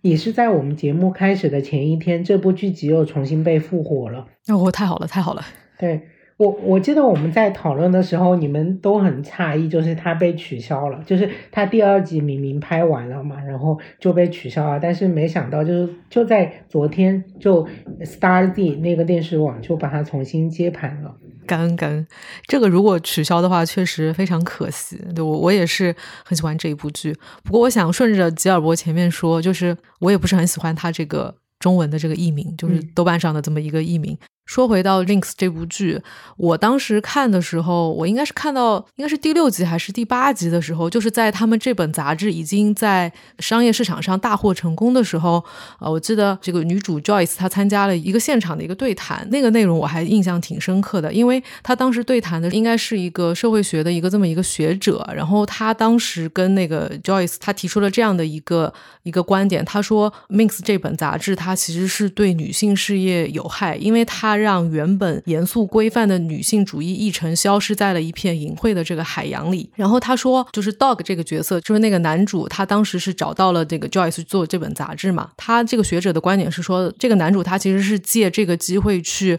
开发了一个巨大的色情市场，这个是他找 Joyce 找女主的这么一个原因。他未必是支持女性主义呃议程这样的一个目的。对，所以呃，这个学者的这个质疑，我觉得其实有一定的道理，因为这本杂杂志就是如剧中所呈现，它其实翻开每一页的照片，你都能看到它其实就是一种呃男色消费嘛。但是我自己的想法是，因为你换一个角度来讲，如果没有《Mix》这本杂志的话，可能这个女性的这些这些议程，它根本就不会被注意到。就是通过这一本《Mix》的杂志，它男男色的这个消费，它其实是撕开了一道很小的这个裂缝。那女性议程以及这种平权议题，它不可能仅靠商业动作这么一个呃举措来完成，它其实需要媒体、法律以及整个社会的这个合力发声，才可以去推动和进步。那从这个撕开这个裂缝的这个作用来讲的话，我觉得《Mix》这本杂志还是有它的这个意义所在。这个现象，我觉得其实关联到我们现在当下的社会，我觉得这也是我们需要解决的这么一个问题，就是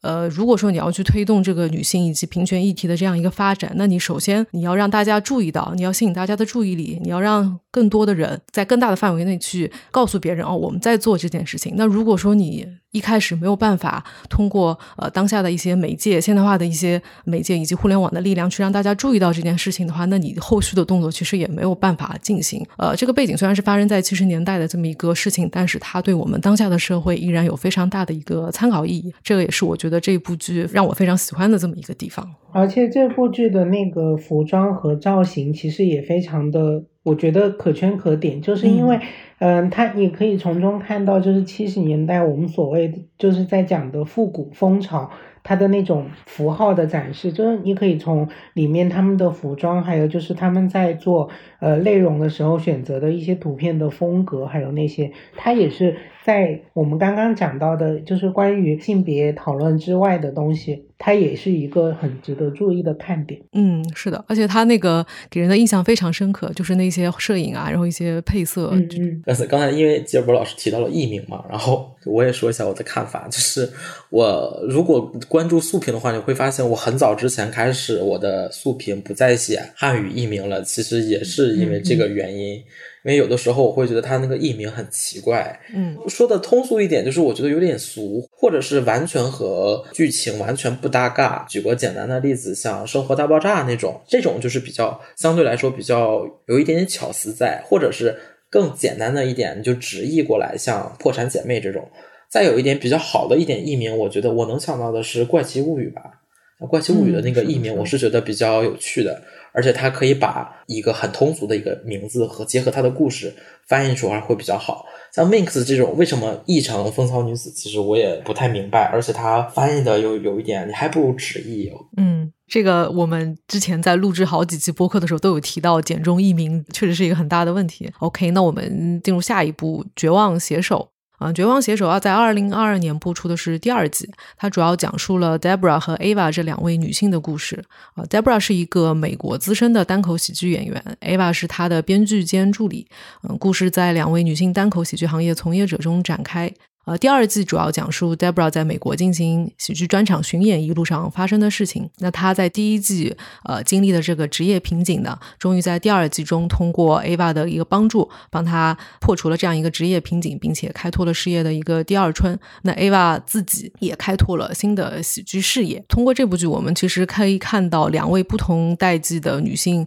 单口喜剧创作者非常热爱自己的一个职业和对创作的这样一个热爱。我觉得这个是这部剧让我印象比较深刻的一个地方。哦，我在好奇一件事情，就是因为我们昨天在讲的时候，就是说这部剧集第二季嘛，给人的感觉好像就是他在奖项的肯定，或者是嗯年底就是榜单的提及上，好像没有第一季表现的那么惊艳。但是其实我们我们知道第二季的质量也还不错。嗯，你觉得原因是因为可能有更好的剧集？然后上映了，然后大家可能就自动忘了这一部，还是说他可能自己第二季当中也有一些可能有些不完美的地方？嗯，我觉得首先从被遗忘这个点来讲，这个要重新 Q 一下前面的那个保留地，因为保留地第一季的时候在外媒的评价非常非常的高，算是口碑佳作。但是你看在二零二二年的艾美奖上，我感觉他已经被艾美忘得一干二净，这个是我今年觉得非常不可思议的这么一个点。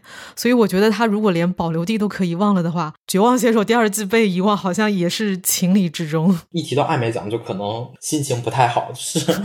对，每一次艾美奖，它的不管是 HBO 就是平台往上报的时候，还是说他们的评审，我都会觉得都是有一点点歧义的。就像《保留地之犬》和《绝望选手》，我印象当中这两部剧刚开始的时候宣发都不是很多，但是《绝望选手》能突出重围，那《保留地之犬》被落下来了，那这个原因我们。也不知道到底是因为什么。绝望骑手，我印象当中，在那一年的艾美，他和足球教练是平分了喜剧类的艾美嘛的奖项嘛。对。那绝望骑手之后的话，如果我是 HBO，我可能会重点去推绝望骑手，但是他又没有，嗯，能明显看出来，他好像他又没有去推。那他们平台到底是怎么想的？那我们就完全不得而知了。就是衍生过去再去想到苹果 TV，就真的就是一肚子气，知道吧？就是因为我们在之前的剧情剧我也提到过，今年苹果在上半年的表现是非常非常抢眼的，它完全盖过了网飞。就是如果让你去提到网飞在上半年的好剧新剧的话，你可能想不到几部，但是你能想到的苹果今年的好剧全部都集中在了上半年，不管是弹子球游戏，还是人生切割术，还是闪亮女孩。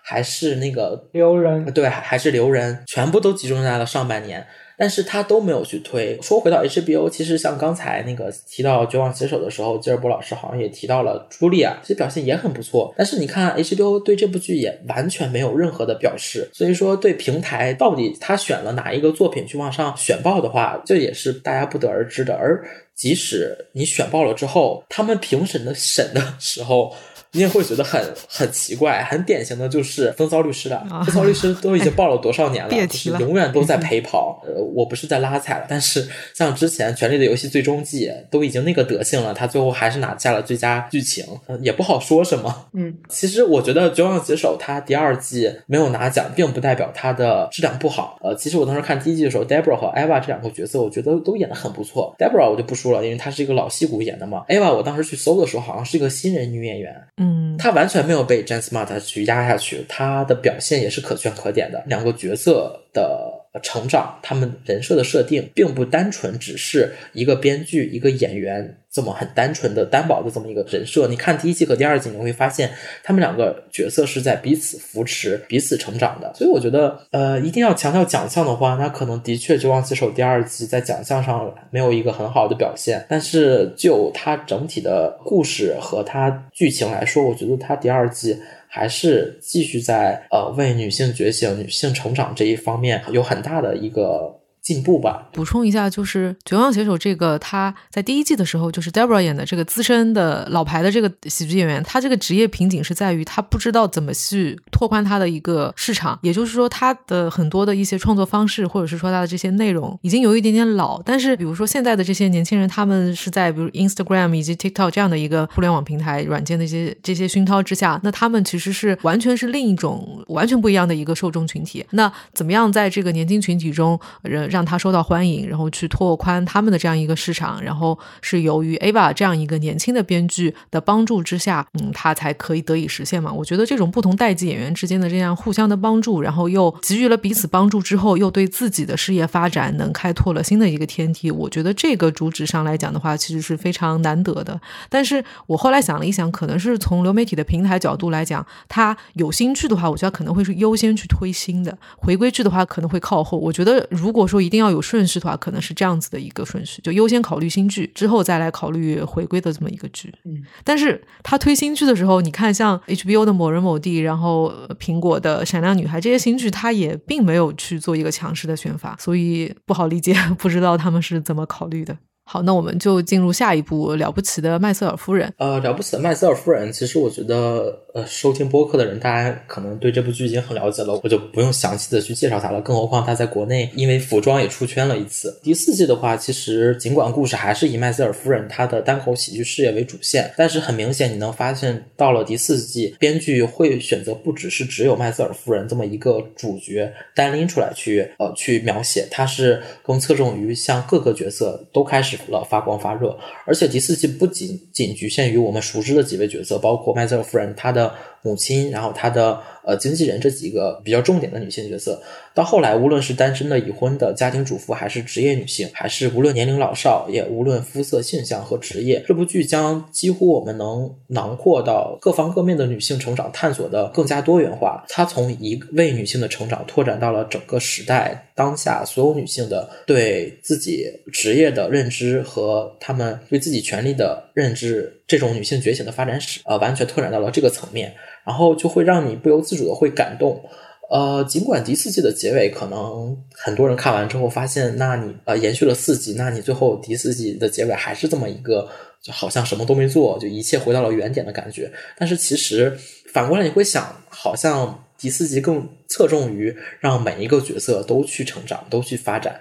呃，每一个角色，不管他的外在或者内在的样子是什么，他可能都会有一个比较大的这么一个成长吧。对，呃，其实虽然说我这个板块是讲女性，但是我不得不说，就是其实了不起的麦瑟尔夫人，我不知道你们看没看第四季？我觉得第四季真正要说的话是 Lenny 这个角色，嗯，我觉得第四季在 Lenny 这个角色上塑造是。真的让整部剧画龙点睛吧？对，呃，尽管麦瑟尔夫人她还是很 OK，她的成长也是有阶段性的，一步一步在往上走。但是我觉得她的成长是缺少不了 Lenny 的辅助的，就她这个助攻还是很 OK 的。嗯而且我再多说一点，就是呃，其实像麦瑟尔夫人还有绝望写手这两种，都是表面上是单口喜剧，或者是单口喜剧的演员，或者是经纪人，或者是编剧。但其实你光看的时候，你可以把它带入任何一种职业。它对于女性成长、女性在面对生活、面对职业两难选择的时候，呃，这么一个态度，我觉得都是很值得参考的。嗯，我接着图钉说的，就是呃，第四季我其实整体的观感，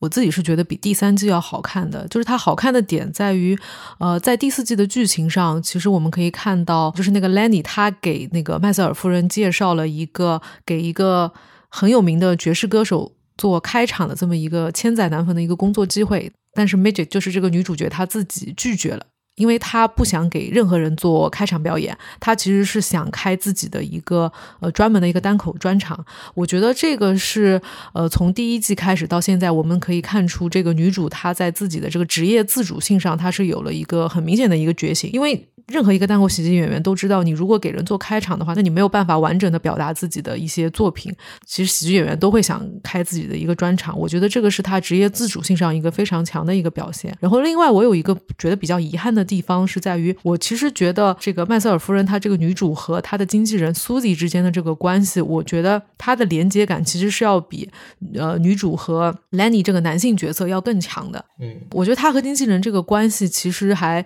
在这种喜剧题材里面其实是蛮少见的，而且我们其实都还很愿意看到两个女性角色这么互相扶持，然后呃开开拓出不一样的这么一个事业。因为呃，我觉得女性跟女性上的这些互相给予的这个支持，我觉得是我觉得可能更更发自内心，然后以及是能给到一些更真诚的这么一种支持。但是因为像 Lenny 这个角色，他首先是一个男性角色，在第四季里面，他就那个安排了一段和那个麦瑟尔夫人这么一个床戏，我觉得这个编排从剧剧集上来讲，我觉得非常的俗套。就难、难道说是啊？难道是因为他是一个男性角色，就硬要嗯你发生点什么？我觉得其实不发生点什么也也没有什么一个关系，对。所以我觉得那个呃女主和苏迪就是就是这个演员和经纪人这一段的关系没有更深入的发展，我觉得是还蛮可惜的这么一个点。对他跟 Lenny 这个剧情编排，我觉得是着实有点太俗套了，俗套。他们两个上床的这一块儿，我也有点，但是我是觉得第四季结尾的时候，Lenny 的那块儿，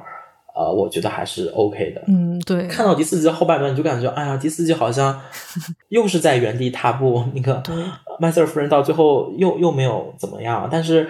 在第四季结尾，他和兰妮的那段剧情结束之后，你会觉得，啊那我还是可以继续期待一下第五季的，因为我我印象中第五季是完结季了，好像是，嗯嗯呃，就希望他在第五季的时候，属于他自己的单口喜剧专场能好好的开起来，对，是然后每一个角色能得到他们最终应有的结局吧。OK，那我们就进入下一步《神话任务》。呃，《神话任务》是由苹果推出的游戏题材喜剧，它讲述的是一款名为《神话任务》的线上游戏推出后，研发工作室面临运作、维护、测评等诸多挑战和囧事。二零二二年播出的这个第三季和前两集有所不同，它的叙事重点从游戏开发制作相关的内容转移到了 Poppy 和 Ian 这两位主角的人物关系上。Poppy 这个角色是一个女性天才程序员，她写的代码近乎完美，然后她从小就非常热爱的游戏，一聊起游戏就会两眼放光，总是沉浸在游戏中创造属于他自己的一个世界。那《神话任务》这款游戏的开发也几乎是由他一人完成的。在第三季当中，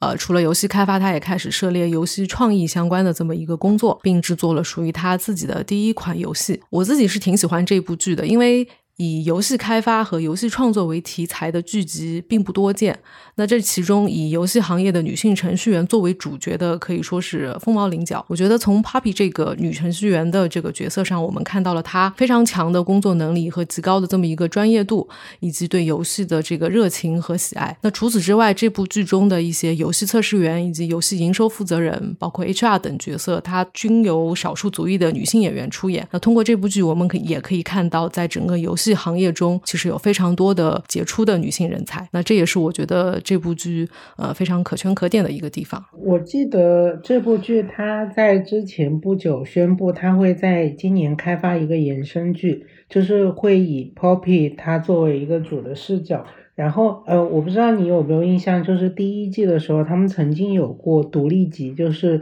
嗯，那一集发生的内容其实和他们自己的那个故事是关系不大的，就是那个 Mix 的男主角演的。是第一季的内容吗？对，第一季就是他和那个《老爸老妈的浪漫史》里面的老妈一起合作的有一集。然然后呃，他其实就是因为当时他就示范了一种可能性嘛，就是他示范了独立集，然后如今又是衍生剧嘛，然后我觉得呃，我可能对于母剧的探索，其实我我自己觉得已经比较已经走到一个那个，但是他接下来这一部剧，我我还是会觉得很有兴趣，因为他捕捉的是关于就是被神话任务游戏影响的这些玩家呀、员工还有粉丝的故事。哦，确实很值得期待。嗯，好的，那我们就进入下一部《生活与贝斯》。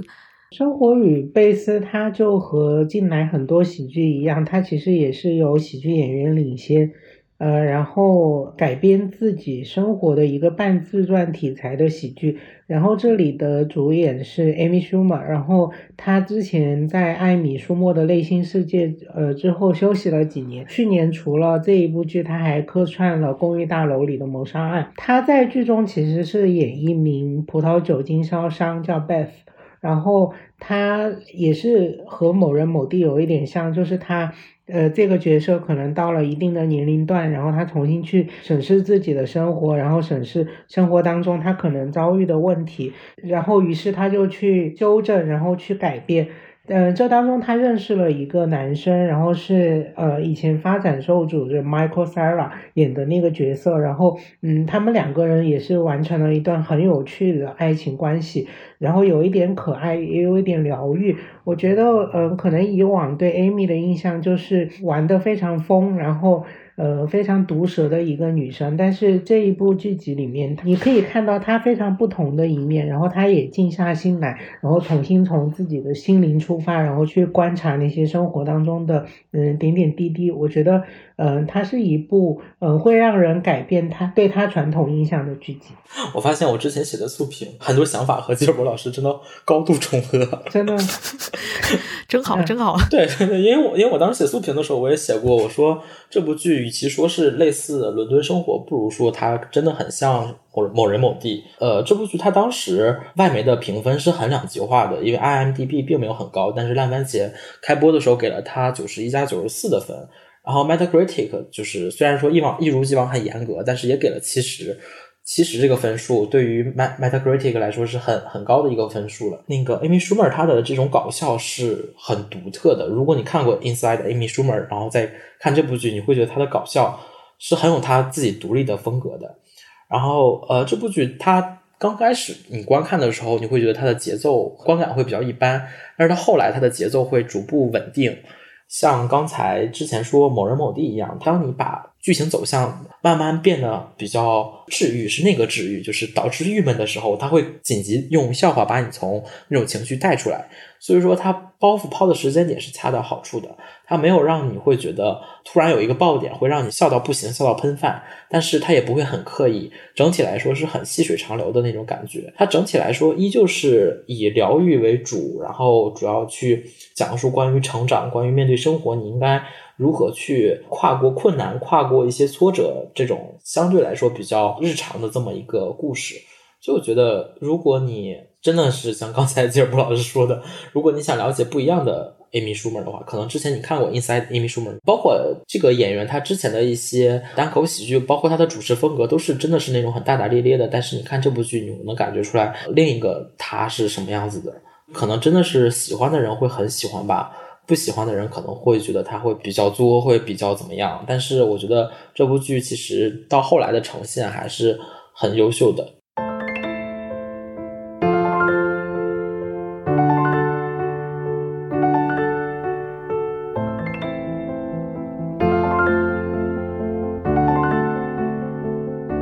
下一个主题叫做榜单表现良好。这个主题里的三部剧呢，其实。未必是我们三个主播个人最喜欢的，但是他们在二零二二年的外媒榜单上都有不俗的表现啊。首先，我们先来到这一部《彩排》啊，《彩排》今年在外媒榜单上一共被提及了十三次呃。这个剧的主角内森·菲尔德，他通过一次又一次的排练，竭尽全力为人们减少日常生活中的不确定性。内森拥有一支建筑团队。一大批演员和看似无限的一个资源，他允许普通人经过精心设计和模拟排练，来为自己生活中最重要的时刻做准备。排练是一场社会实验，也是一次充满算计的生活体验。在这部剧的观看过程中，我们感受到了真实世界和排练现场，真实和虚假这其中的界限并不清晰，就如同这部剧，我们一开始觉得它是纪录片，但其实它是一个喜剧一样，这其中的界限就是这么的模糊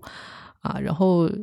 这部剧我们在刚播出的时候，《英美剧漫游指南》的短节目中，其实也有过嗯比较详细的一个推荐。嗯，其实一开始我我相信很多人知道它是因为《救援高手》那个剧，然后再到这一个节目。我觉得就是我们昨天其实一直在讨论说这部剧集它到底应该属于什么。我我想说就是。大家可以自己看了，然后去寻找答案。我我自己对于这部剧集的感受比较一般，我我可能会更加期待，就是他接下来有一部和艾玛斯通演的一个 Showtime 的喜剧，我想看他完全去演一个有剧本的喜剧的一个形态。嗯，是的，你这么一说，我也很期待这一部剧。好，那我们进入第二部巴瑞。啊，巴瑞这部剧在二零二二年外媒榜单上一共被提及了十八次。先简单介绍一下这个剧。啊，巴瑞是由 HBO 出品，呃，在二零一八年开播的，二零二二年播出了第三季。啊，主角巴瑞是海军陆战队退役的军人，他在美国中西部地区当杀手，但是收入微薄。当他有一次前往洛杉矶去执行一个刺杀任务的时候，意外参加了一门表演课程。从这一刻，他就开启了演员加杀手的这么一个双重生活。啊，第三季虽然没有前两季那么亮眼，但是暴力美学、喜剧场景和独特笑点三大元素的融合，让这部黑色喜剧依然值得被期待。觉得它好像是第三季和第二季离的时间比较长吧？对，我都有点忘记它第二季讲的是什么了，第三季讲的又是什么了。呃，但这部剧怎么说呢？其实我觉得它的亮点应该在于那个男主他的表演。就是我乍一眼看这个男主的时候，因为他之前演演过那个 Saturday Night Live 嘛，对是那种傻大个的感觉。嗯但是在巴瑞里面，这这种反差还是挺明显的。这也是我刚开始看这部剧，我觉得它能比较吸引我的一点。其实说实话，这部剧我不是特别特别特别的喜欢，就是它那个包袱没有甩到我的点上，所以可能依旧是就是喜欢的人会很喜欢吧。呃，我们刚刚其实提到，就是一个剧集它的那个间歇期太长，就是因为刚刚亚特兰大它第二季和第三季离的时间是四年左右，然后这一部剧第二季到第三季是三年嘛，然后我我想到去去年其实还有一部《轮回派对》，也是第一季播的时候，对，也隔得很长，我感觉就好像。呃，现在因为大家就是看了太多太多的剧集，然后呃一些剧如果它不做那种一年标准的回归嘛，你还是很容易忘记。对，嗯，是的。不过第三季有一些搞笑桥段，我觉得还挺好笑的。就是我记得有一集是那个巴瑞自己，他不是要去引爆一个那个炸弹嘛，然后引爆的那个炸弹他要通过一个 A P P 来控制，但是他刚要引爆的时候，他发现哎怎么引爆不了，然后他就打给客服。就很好笑，他这个时候是打给客服，然后客服跟他说：“你要先断开 WiFi 的开关，就可以成功引爆了。”然后他就按照客服的操作这么一说，哦，果然就成功了。就是他有很多这种有点看似冷静不惊的这种小的这种搞笑桥段，就还挺有意思。嗯，OK，那我们进入下一部《小学风云》。《小学风云》这一部在外媒榜单上今年有被提及到十六次，然后在奖项上也有一些比较好的表现。呃，这部剧集它其实是围绕着一个嗯纪录片摄制组展开的，其实就像嗯办公室，然后摩登家庭，还有公园与游戏，它其实也是采用了一个伪记录的形式，然后去观察公立小学的一些事件。因为我们知道，呃，精英私校它可以拥有很多的教学资源，然后呃公立学校就往往是家庭比较困难，然后才会将自己的孩子去送到这些学校读书，所以可能这里的校园它有一点打破过往那种精英私校给你的感觉，就是大家穿着整齐的制服，或者是大家非常在学学术上非常的积极，然后它就是一个嗯、呃大家所有的人都是在生活，然后在工作的一个故事，学生们是在。读书，学生就是读书，然后他也没有想要说成才，然后老师也是在呃教学，但是他可能也没有期望自己可以带出一个很亮眼的成就，因为这个公立小学只是他的一个跳板，然后于是呃就把这些非常真实的一些呃教学的情景，还有就是师生之间的互动，然后作为它的主题。嗯啊，这部剧在今年的颁奖季上其实表现也不错，那个艾美和金球都拿了比较不错的成绩。那的确，可能在这这几年的公共台上，好像《小学风云》是仅有的这么一个表现如此惊艳的这么一部新剧了。因为我我对这部剧的观感其实真的很一般，因为我觉得这有什么好看的？就是就是讲小学小学的日常嘛，这这到底好看在哪里呢？是包袱很好笑呢，还是说演技特别特别优秀呢？其实好像都没有很能打动我。然后昨天和吉尔伯老师探讨了一下，突然好像是因为的确可能我们真的很久没有看到一个如此正常的小学了，就如此正常的学校生活了啊！当然，可能这也这也是小学了，你也不不能指望小学能怎么样。让我想到了去年的《心跳漏一拍》嘛，就可能很多人就觉得，啊，《心跳漏一拍》好像除了是一个漫改，是一个耽美，它有什么好看的？就很普通的谈恋爱啊，能那又怎么样？那可能就是我们太久没有看到正常人谈恋爱，没有那些乱糟糟的东西，没有那些。啊、什么又是什么杀人放火，又是什么吸毒，什么抛尸，什么什么，啊又是什么狗血嗯漫天飞的那种感觉。可能我们真的是很久很久没有看到过一个校园该有的样子，一个老师该有的样子，一个学生该有的样子的这么一部 一部剧集了。那可能从这方面来看的话，《小学风云》真的它真的很普通，但就是往往是这种普通会让你觉得，哎，可能这才是美国一个小学该有的样子吧，可能会让我觉得。啊，那这部剧真的很不错。我我印象特别深刻的，去年女主演她有接受一个访问，就是有人问为什么在你的剧集里面没有将校园枪击案融入到你的剧情当中。嗯她当时其实她回答了一段话，就是说她希望她的剧其实是和每个人产生联系的，嗯她希望她的剧集是可以就是每一天大家在下班了，然后放学了的时候都可以聚在一起共同观看的。嗯所以她就是不想去嗯给大家去创造，就是说可能情绪上的压力，或者是社会议题上就是选择很做的很尖锐。他给人的感觉就是他非常认真的去耕耘他自己的这些角色，然后去耕耘这个里面的故事，而不是只是一味的去挑选一些话题。当然，肯定也与广播网自己的尺度有一定的关系。嗯但是我觉得可能就是我们前面一直在呃形容这部剧正常、普通或者是平常，但是可能就是正是因为嗯、呃这种普通、正常、平常，反而会给我们带来一种嗯、呃非常慰藉，然后也非常的感觉就一切都刚刚好的感觉。嗯，对，就是可能我们看了太多有很多话题性、有很多噱头的剧，我们忘记我们的生活并没有那么多话题、那么多噱头。对，像校园枪击案的话，的确我们为校园枪击案感到愤慨、感到遗憾，但是并不是每一个人的生活都会碰到一次校园枪击案。嗯我们的生活，我们的学学校园生活，其实就是像这部剧里展现出来的是那个样子的，就是没有太多的波澜，顶多可能就会为了什么作业、为了学生而烦恼啊什么的，再不会有一些什么多余的东西。所以说，我觉得这部剧可能就是它抛开了那些话题，抛开了那些噱头，它更侧重于对剧本的打磨，可能展现出来的最终效果就是呃，能让大部分人能茶余饭后的一起看一看，一起笑一笑。那就足够了吧。诶，我突然间想到，近几年的英美剧里面，以小学，我就小学这个为背景的作品，是不是很少？不太多吧？对，一定要说的话，就是那个 Sheldon 啊，Young Sheldon 可能带一点但是他读的都不是小学。啊。对对对，他的读的不是小学。OK，感觉就是在复杂议题充斥的当下，小学风云用简单、真实、美好杀出了一条血路，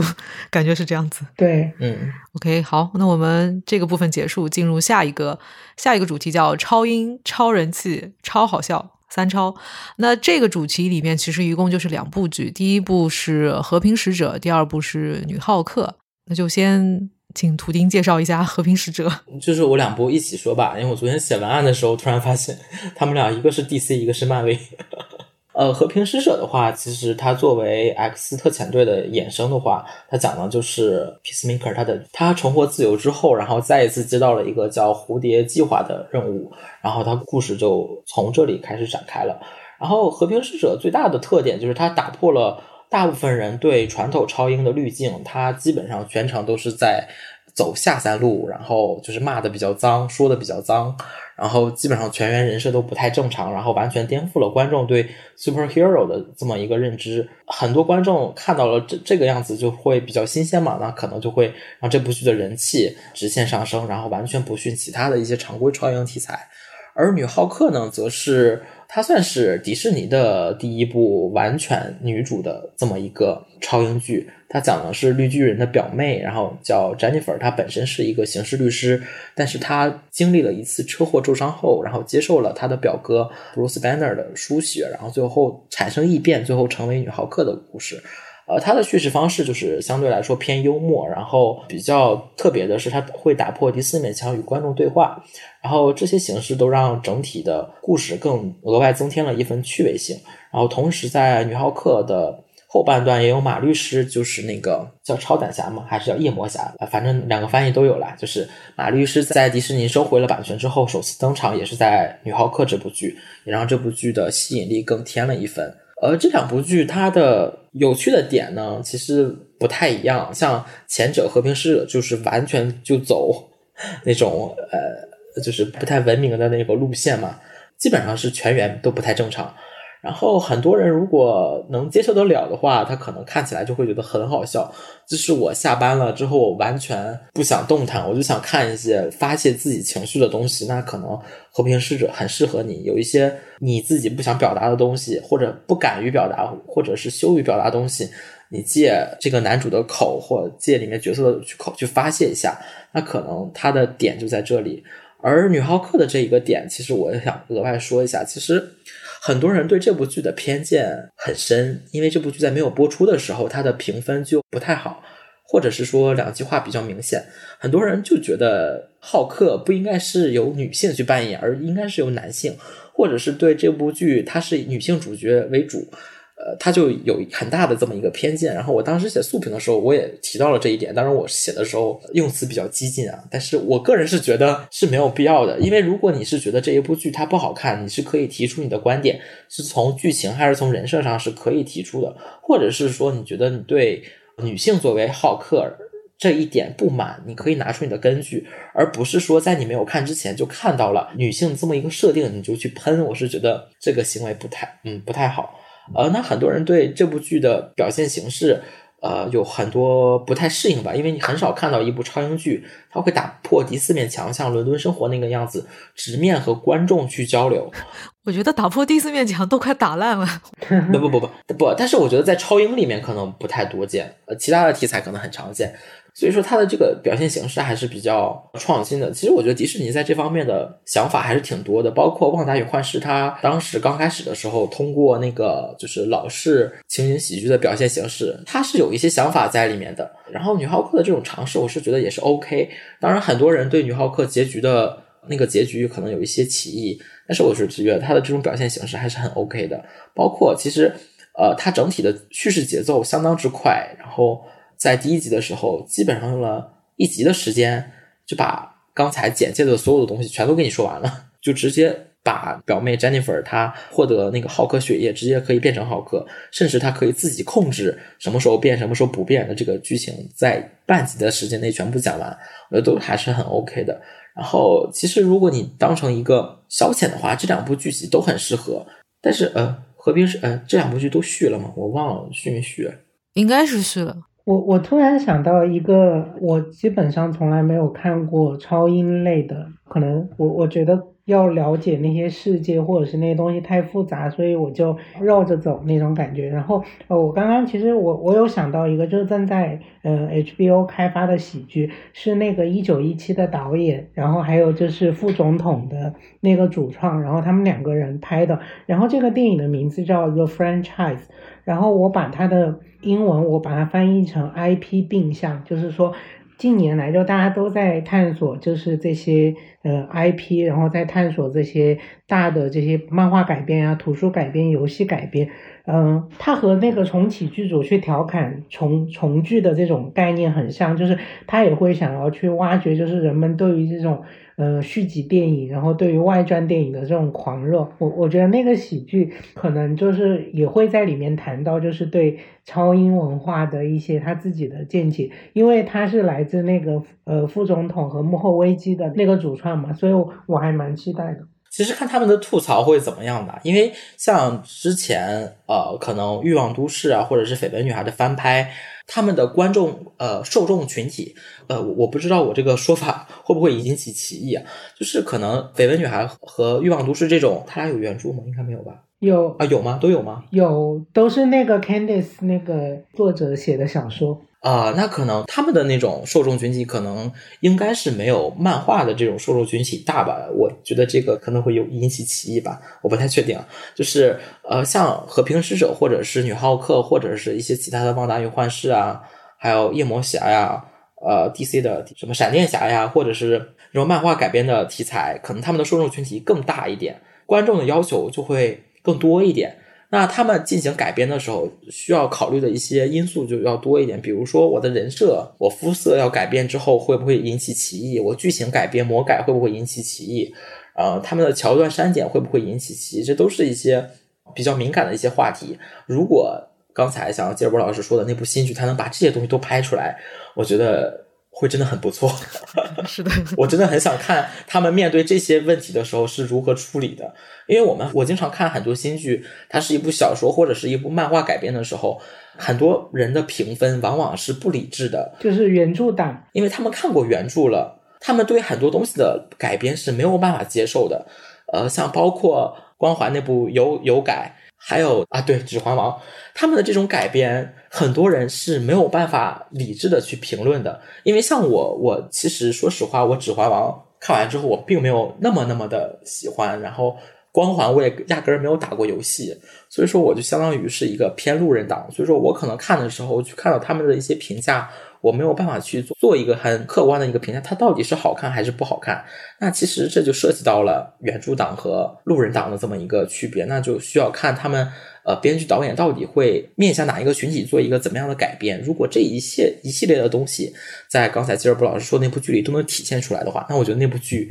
会很优秀。嗯，哎，那部剧那部剧剧名叫什么来着？它的英文名是做 franchise，然后是 franchise 就是那个 franchise 本身是特许经营权的意思嘛。但是，呃，我具体结合到那部剧集的内容，我自己起了一个中文名叫 IP 病象，然后病就是生病的病，然后象就是现象的象，因为我觉得它就是在捕捉，嗯，这些，嗯，可能大的制作公司，还有就是不同的平台对于对于这一些内容，它自己的一些，嗯，可能着迷或者是过分的注重的一些东西，对，嗯，期待一下啊。那这个主题我们再收一下，就是。因为这两部《和平使者》和《女浩克》，它其实都是超英题材嘛。就你们，我想知道你们俩在看的时候是带着什么样的一个预设？我自己对这两部剧的预设其实还是超英题材为先，喜剧靠后。对，其实在我自己个人的分类里面，我其实倒没有没有太把这两部剧分到喜剧这个类别类别里面。对我和重启是一样的，我不会把他俩额外放到喜剧里，因为我觉得他们两个严格意义上来说并不算喜剧。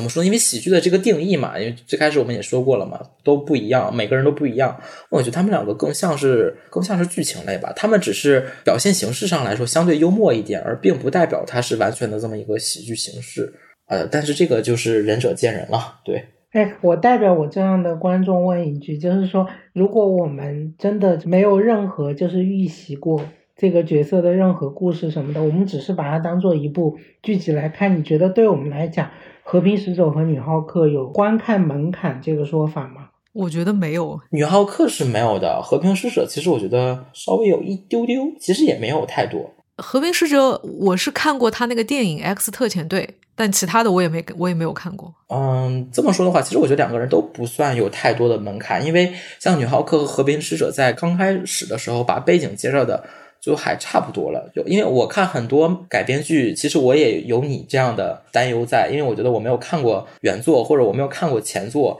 那我直接看这部剧会不会有影响？那其实就看这个编剧导演他想不想让你看得懂了，因为我觉得很多时候的话，呃，编剧导演你需要去选择你的受众到底是主要到底是什么。如果我这部剧做出来，我就是想给那些粉丝原著党或者是原作党看的，那可能我完全不会考虑你路人的感受。所以说，很多时候在这种情况下的话，我看这种剧的话，我就会很痛苦。但是我觉得像《和平使者》和《女浩克》的话，就完全不用太担心这这些东西。你完全当做一个纯粹的剧来看的话，你还是可以看得懂的。但是你如果要细抠细节的话，可能还是需要稍微了解一下的。嗯，好的，那我们整个盘点的内容其实到这里就结束啦。那接下来你们还有什么想补充的，或者想稍微再聊一下的？比如说对于二三年的一些喜剧的一些期待，也可以聊一聊。嗯，我就简单收个尾吧。其实我之前只参加过一次播客的录制，然后今天是第一次和英美剧漫游者来一起聊。其实全程比较紧张，然后嗯，可能如果有普通话不标准，或者是